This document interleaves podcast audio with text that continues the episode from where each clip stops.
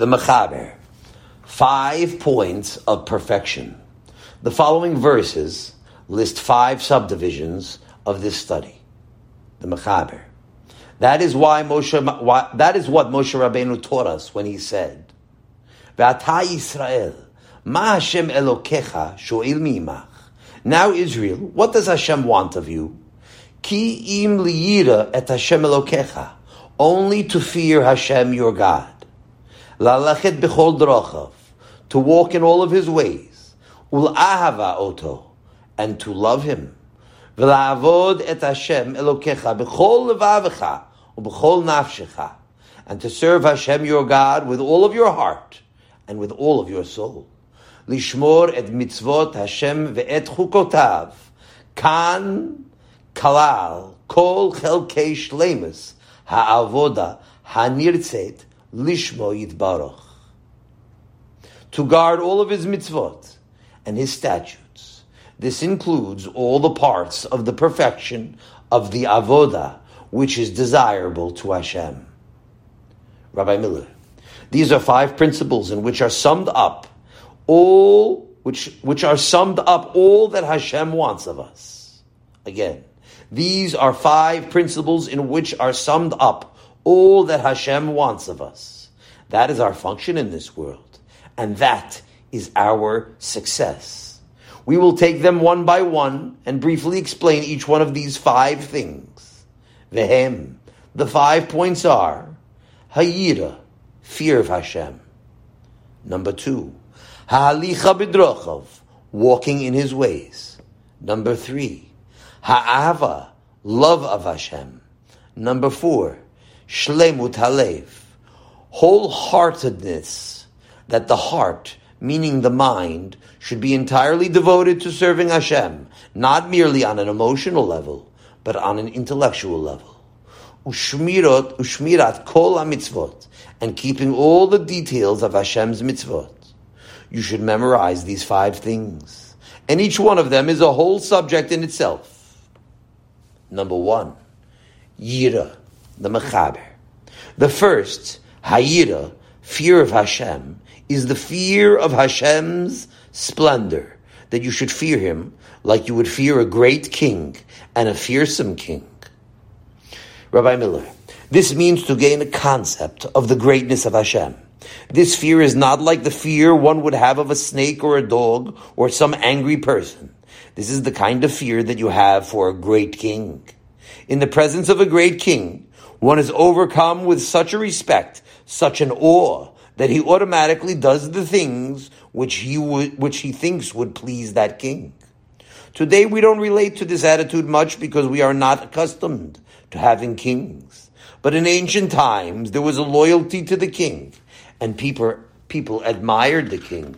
They looked up to the king because they knew that he was the support of the whole kingdom. He upheld law and order in their nation. He took care to protect them against foreign invaders and many other benefits. They used to sing, God save the king, as a matter of loyalty to a king. Now we take this model and apply it to Hashem. He is our king. He is everything. Above, he appointed out, he, above, he, the Mechaber, pointed out that dinim and halachas are a separate, a separate subject. A gentleman asked, are they part of Yiras Hashem? The answer is, certainly. Without keeping the laws of the king, you certainly don't have loyalty to him.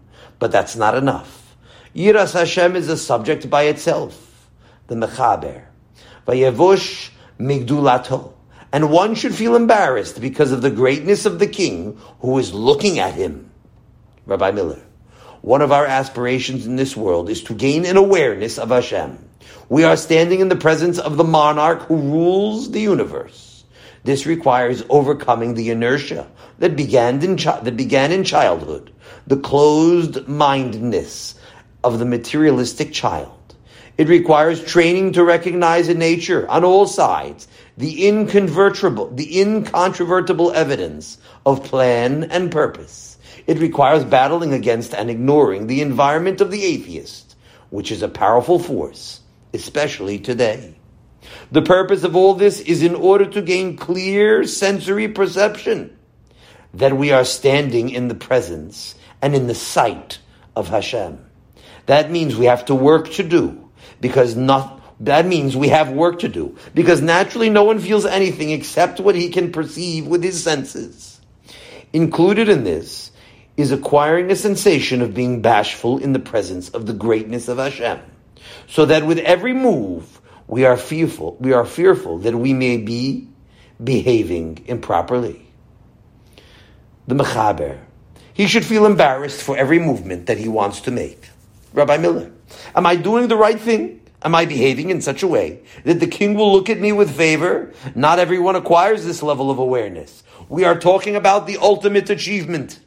But if someone can gain even a small percentage of this feeling that Hashem is looking at us, then he is successful in life. Da ma'ala mimacha ayin ro'ah. Know what is above you, an eye that sees. The Vilna Gaon was once riding along with a wagon driver who stopped for a moment to let his horse feed on the grain that was growing near the edge of the road. This was stealing. So the Gra raised his voice and shouted, Someone is looking. So the wagon driver whipped his horse and it galloped away from the scene. After they had gone far enough away to be safe, he turned around and said, Who was looking? The Gra answered, Hashem was looking. Phew, said the wagon driver. You frightened me. I thought the owner was looking. You scared me for nothing. But the Gra was frightened because of Hashem. That attitude is a crown on a man's head. It requires practice to develop a sensory awareness that Hashem is looking. As you walk in the streets, it requires that you imagine that Hashem is looking at you through the windows. Of course, this is not your imagination. He is looking. Suppose you knew that everyone in all the apartment houses were peering at you through their windows. You wouldn't slouch as you walk down the street. You wouldn't do anything undignified with such an audience. Who is the audience? Nobody. Nevertheless, you try to be dignified in your deportment because you want to make a good impression on them. We have an audience all the time. Hashem is like a million spectators and his eyes are on us. Therefore, one who becomes aware of that is careful of what he says. He speaks with dignity. He's careful not to distort his countenance. And he's always dignified, calm, and pleasant.